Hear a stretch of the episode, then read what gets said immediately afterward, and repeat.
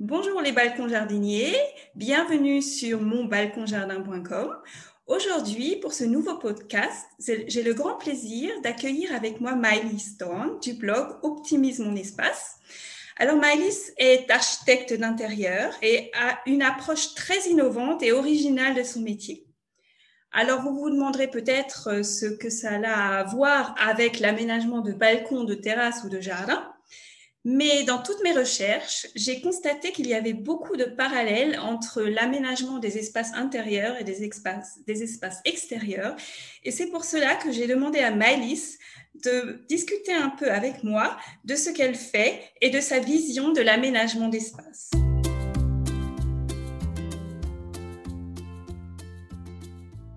Alors Maëlys, bonjour. Merci d'être avec moi aujourd'hui. Euh, est-ce que j'ai oublié quelque chose d'important? C'est parfait. Merci Valérie euh, pour ton invitation. Donc, euh, que j'apprécie beaucoup parce que effectivement, je suis tout à fait d'accord avec ton approche. L'intérieur et l'extérieur sont intimement liés, clairement, oui. Ouais. Ouais, ouais. Alors, j'ai vu qu'il y avait un sujet qui revenait souvent chez toi. C'était le mmh. sujet de l'architecture d'intérieur pertinent. Alors, moi, je pense qu'on peut faire de l'architecture, de, du paysagisme pertinent aussi. Euh, mmh. Mais qu'est-ce que ça veut dire pour toi, l'architecture d'intérieur pertinente? Alors l'architecture d'intérieur pertinente, euh, elle repose sur quatre piliers en fait, qui sont d'abord le sur-mesure avec une approche qui va remettre euh, l'habitant au cœur du projet. Euh, c'est-à-dire qu'on n'est plus uniquement sur des approches esthétiques, mais vraiment sur une approche de OK, comment, euh, mhm. pour, qui on dessine cette maison, qui on va faire habiter là et qui on va faire cohabiter en harmonie. C'est-à-dire qu'une maison, c'est pas fait pour une seule personne. Généralement, il y a plusieurs personnes qui vont vivre dedans. Donc, qui sont toutes ces personnes et comment elles vont faire pour cohabiter en harmonie. Et bon, donc tout ça, ça s'appelle le pilier du sur-mesure. Le mhm. deuxième pilier, c'est le pilier du durable. Donc le durable, c'est prendre soin euh, évidemment de la terre, mais c'est aussi prendre soin de sa santé, puisque euh, nos intérieurs aujourd'hui sont malheureusement plus pollués que l'air extérieur, qui est déjà mhm. pas mal pollué. Euh, donc, mais bon, ça, ça doit être des thématiques que tu traites aussi au niveau de tout ce qui est engrais, etc. Mais donc voilà, le, pilier du, le pilier du durable, euh, il est là. Comment être pertinent aussi euh, au niveau de son, approche quand on fait euh, un chantier de rénovation, puisque le secteur du bâtiment, c'est quand même un des secteurs les plus, les plus polluants. Mhm. et puis le troisième pilier, ça va être le pilier du rentable, parce que quand, on, quand on dépense, quand on rénove ou quand on construit une maison, c'est tout de suite des milliers, des dizaines de milliers, des centaines de milliers d'euros qui sont investis. Ouais, ouais, ces travaux. Donc, il faut qu'il y ait à un moment donné un retour sur investissement. Euh, et donc, l'objectif, c'est pas seulement euh, de, faire, euh, de faire du beau, mais de faire vraiment quelque chose où, où on se sent bien et où il y a une rentabilité, que ce soit pour soi-même, que ce soit pour la revente ou que ce soit pour un investissement locatif, mm-hmm. ou bien même pour soi-même dans le cadre de euh, bah, de se dire, bah, on ne va pas penser juste à notre besoin de maintenant, mais notre, notre, besoin aussi à moyen et long terme, et se dire, bah, euh, si je prévois par exemple euh, de déménager dans quelques années pour trouver plus grand, bah, comment je peux faire pour ne pas déménager dans quelques années et mmh tout de suite anticiper comment je pourrais avoir une pièce en plus dans le même espace, par exemple.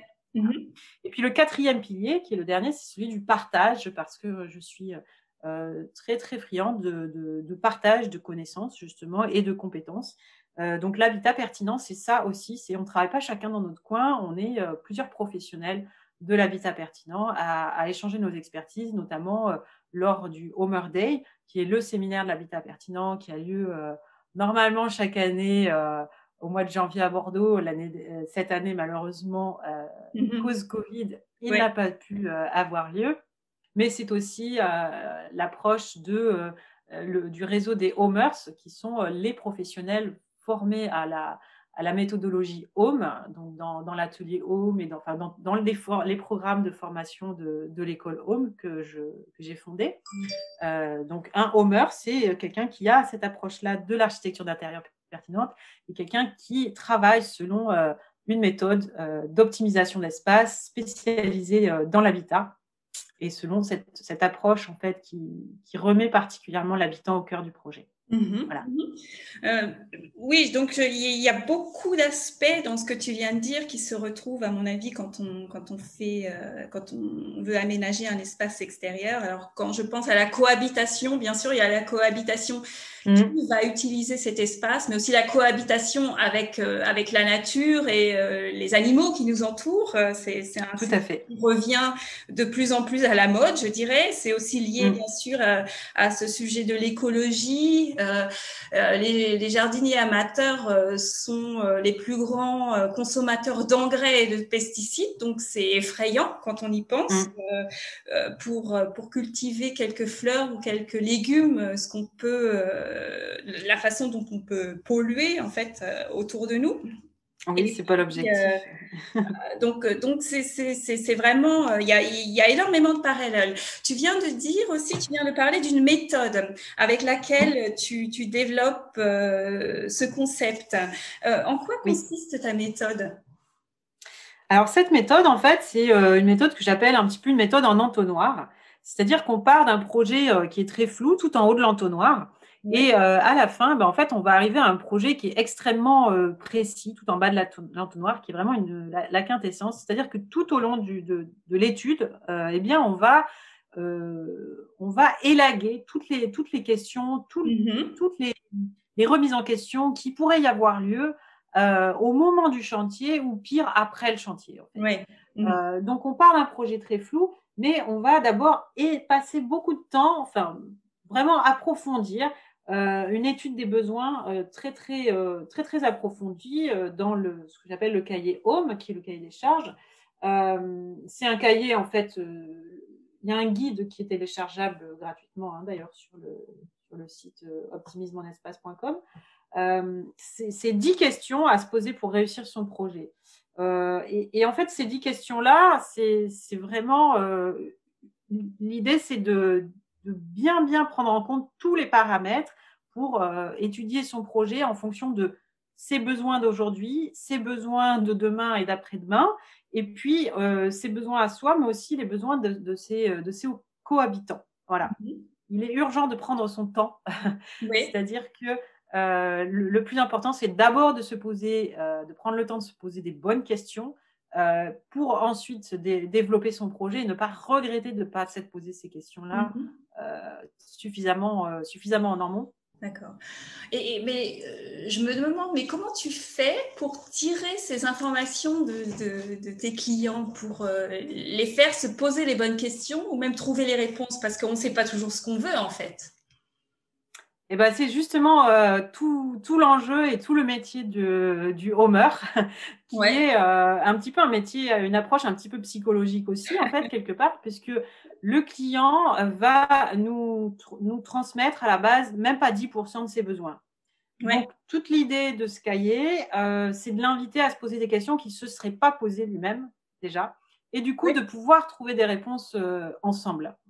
Et c'est vrai que parfois on a des petits éléments de réponse qui vont nous amener à leur poser des questions supplémentaires en fait. Mhm. Voilà. Mhm. Donc il y, a parfois des questions qu'on ne se pose pas ou qu'on n'ose pas se poser parce que euh, ça se fait pas, par exemple en tant que parent, de, penser à bah, nos enfants vont partir, on va faire autre chose de leur chambre. C'est très gênant. Bah, nous, on va pas, on va pas être gênés en fait de, poser ces questions-là. Oui, oui, oui. c'est le point de vue de, de, l'observateur euh, extérieur en fait. Voilà. Neutre. Bah, neutre mais impliqué en fait. Hein. C'est-à-dire que nous, on va vraiment se mettre dans l'intimité de la famille euh, et on va en fait observer aussi les rapports entre les cohabitants. Euh, parfois, il y a des petites tensions entre parents et enfants, entre mère et fille, euh, entre frères et sœurs. On va essayer de comprendre en fait d'où viennent ces tensions. Et, et, souvent, en fait, il y, a toujours un lien avec, avec la façon dont est, conçu, conçue la maison, la façon dont on va circuler dans la maison, la façon dont est organisé euh, l'agencement de la maison, le rangement dans la maison. Euh. Tu as dit quelque chose au début, c'est que euh, un, espace réussi, c'est pas seulement un espace beau à regarder, c'est un espace pratique. Mmh. Oui, bah, que ce soit dans l'intérieur ou dans un jardin, je pense que de toute façon, les deux ont les mêmes problématiques. Il faut, il faut savoir zoner. Hein, dans un jardin, ce qui est sympa, c'est pas d'avoir une grande étendue, la même chose partout, mais qui est un petit coin pour, pour, pour, lire, un coin pour faire de la mmh balançoire, un coin pour jouer au ballon, un coin pour la piscine, un coin pour un transat, un coin pour potager, des, choses comme ça. C'est un peu. Et c'est de. un jardin, même s'il n'est pas très grand, du moment qu'il y a plusieurs zones, eh ben, on va se dire, en fait, ça va l'agrandir parce qu'on aura l'impression d'avoir plusieurs fonctions, plusieurs zones avec plusieurs fonctions. Plus l'espace, même, je vais dire, euh, presque plus l'espace est petit, plus c'est important de zoner. Euh, j'ai habité dans un, un, petit studio de 25 mètres carrés, on était quatre. Euh, et l'espace avait l'air grand parce qu'en fait, il était justement très très bien zoné comme ça avec notamment l'aide de la lumière, la lumière qui va énormément aider à, à, zoner les espaces, aussi à mettre en valeur que bah, là c'est le coin pour lire, c'est pas la même lumière que là c'est le coin pour manger, là c'est le coin pour mmh cuisiner, là c'est le coin pour travailler. Bah, je pense que c'est euh, assez similaire, en fait à ce qu'on peut faire euh, euh, dans un jardin. Et puis après il y a cette il y a aussi autre chose qui est important en fait entre le jardin et la maison. Je pense que c'est vraiment c'est la vue qu'on a depuis, euh, depuis la maison. Euh, au Japon, on appelle ça les, les shakei, c'est les mmh emprunts de paysage. On va euh, dessiner la fenêtre à l'emplacement ou en fonction de la vue qu'on veut avoir. Voilà. un arbre, par exemple, un bel arbre, ben on, va, on va envie de le voir. Là, on va dessiner une fenêtre exactement à l'endroit où on a la vue de l'arbre, mais pas la vue du bâtiment à côté. Ça, c'est assez intéressant et c'est une approche qu'on a un petit peu moins euh, en France parce que euh, on a plutôt cette culture d'avoir les fenêtres alignées sur la façade sans prendre en compte ce qu'on va voir depuis l'intérieur, en fait, mais comment, à quoi ressemble le bâtiment depuis l'extérieur. Mmh voilà. Moi, ce qui m'intéresse en tant qu'architecte d'intérieur, c'est justement ce rapport-là entre l'intérieur et l'extérieur et de partir en fait de l'intérieur pour voir justement pour profiter bien de son intérieur, c'est de qu'on va voir depuis l'intérieur, comment on va percevoir cet extérieur depuis notre intérieur en fait. Et puis après, euh, euh, ce qui est très très euh, sympa, c'était tous les esprits patio aussi, avec, le, avec le jardin à l'intérieur de, de, la maison. En fait, on peut, on peut faire ça aussi. Et, et, du coup, confondre un peu ces, zones, bah, se dire qu'en fait le jardin est une pièce de la maison. Euh, oui. Il y a aussi au, Japon les, ce qu'on appelle l'engawa. L'engawa, c'est, c'est, euh, ça fait tout le tour de, de la maison. C'est comme une, coursive qui fait tout le, cours, tout le tour de la maison un grand balcon en fait qui a aussi une zone tampon et en fait ça, ça l'été ça agrandit l'espace de la maison parce que c'est c'est exactement au même niveau euh, de plancher que le, que le salon. Mhm. Donc on ouvre en grand et ça, il y a, on floute en fait la zone, la frontière, on va dire, entre l'intérieur et, euh, et l'extérieur. Mhm. Voilà. Et, euh, et, ça, c'est vraiment quelque chose qui m'intéresse aussi, c'est de flouter parfois justement cette, cette frontière entre euh, le dedans et le dehors. Mhm. Peut-être une, une, des dernières questions, parce que je crois mhm. qu'on arrive au bout de, du temps. oui que nous avons. Est-ce que tu as un jardin toi-même euh, dans ta maison ou un balcon ou une terrasse? Et, euh, et qu'est-ce que ça signifie pour toi? Alors aujourd'hui, euh, je suis pour le moment dans un, un appartement, euh, dans une grande copropriété. Euh, donc j'ai deux balcons qui, qui, me servent assez peu parce qu'ils sont très très très étroits. et par contre, il y a un grand jardin qui euh, qui est très sympa pour les enfants parce que du coup les enfants ils, voient euh, tous leurs euh, tous leurs copains qui sont qui sont des voisins. Donc il y a vraiment cet esprit de, de, jardin de jeu en fait de copropriété.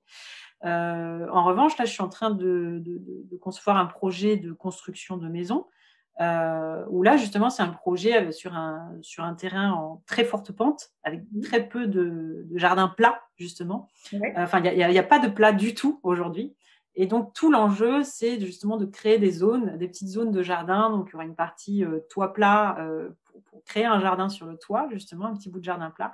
Et euh, il y aura un, patio, en fait, qui, séparera la partie travail de la partie, donc les bureaux, de la partie maison, puisque mon mari comme moi, on, travaille tous les deux depuis la maison. donc, et puis ce sera de plus en plus monnaie courante en fait, hein, d'avoir les, les bureaux à la maison. donc l'idée c'est de, de, séparer avec ce petit jardin d'hiver intérieur qui soit un jardin couvert, la maison du, du de, de, la partie travail en fait, la maison où on se détend de la partie travail. Et, et donc oui, ça c'est quelque chose qu'il y a dans le projet d'avoir ce petit jardin sur le toit, euh, une grande terrasse euh, et puis un, patio. Voilà, et puis ce que j'aurais bien aimé, mais je ne sais pas encore comment on va le mettre, en inclure dans ce, dans ce projet.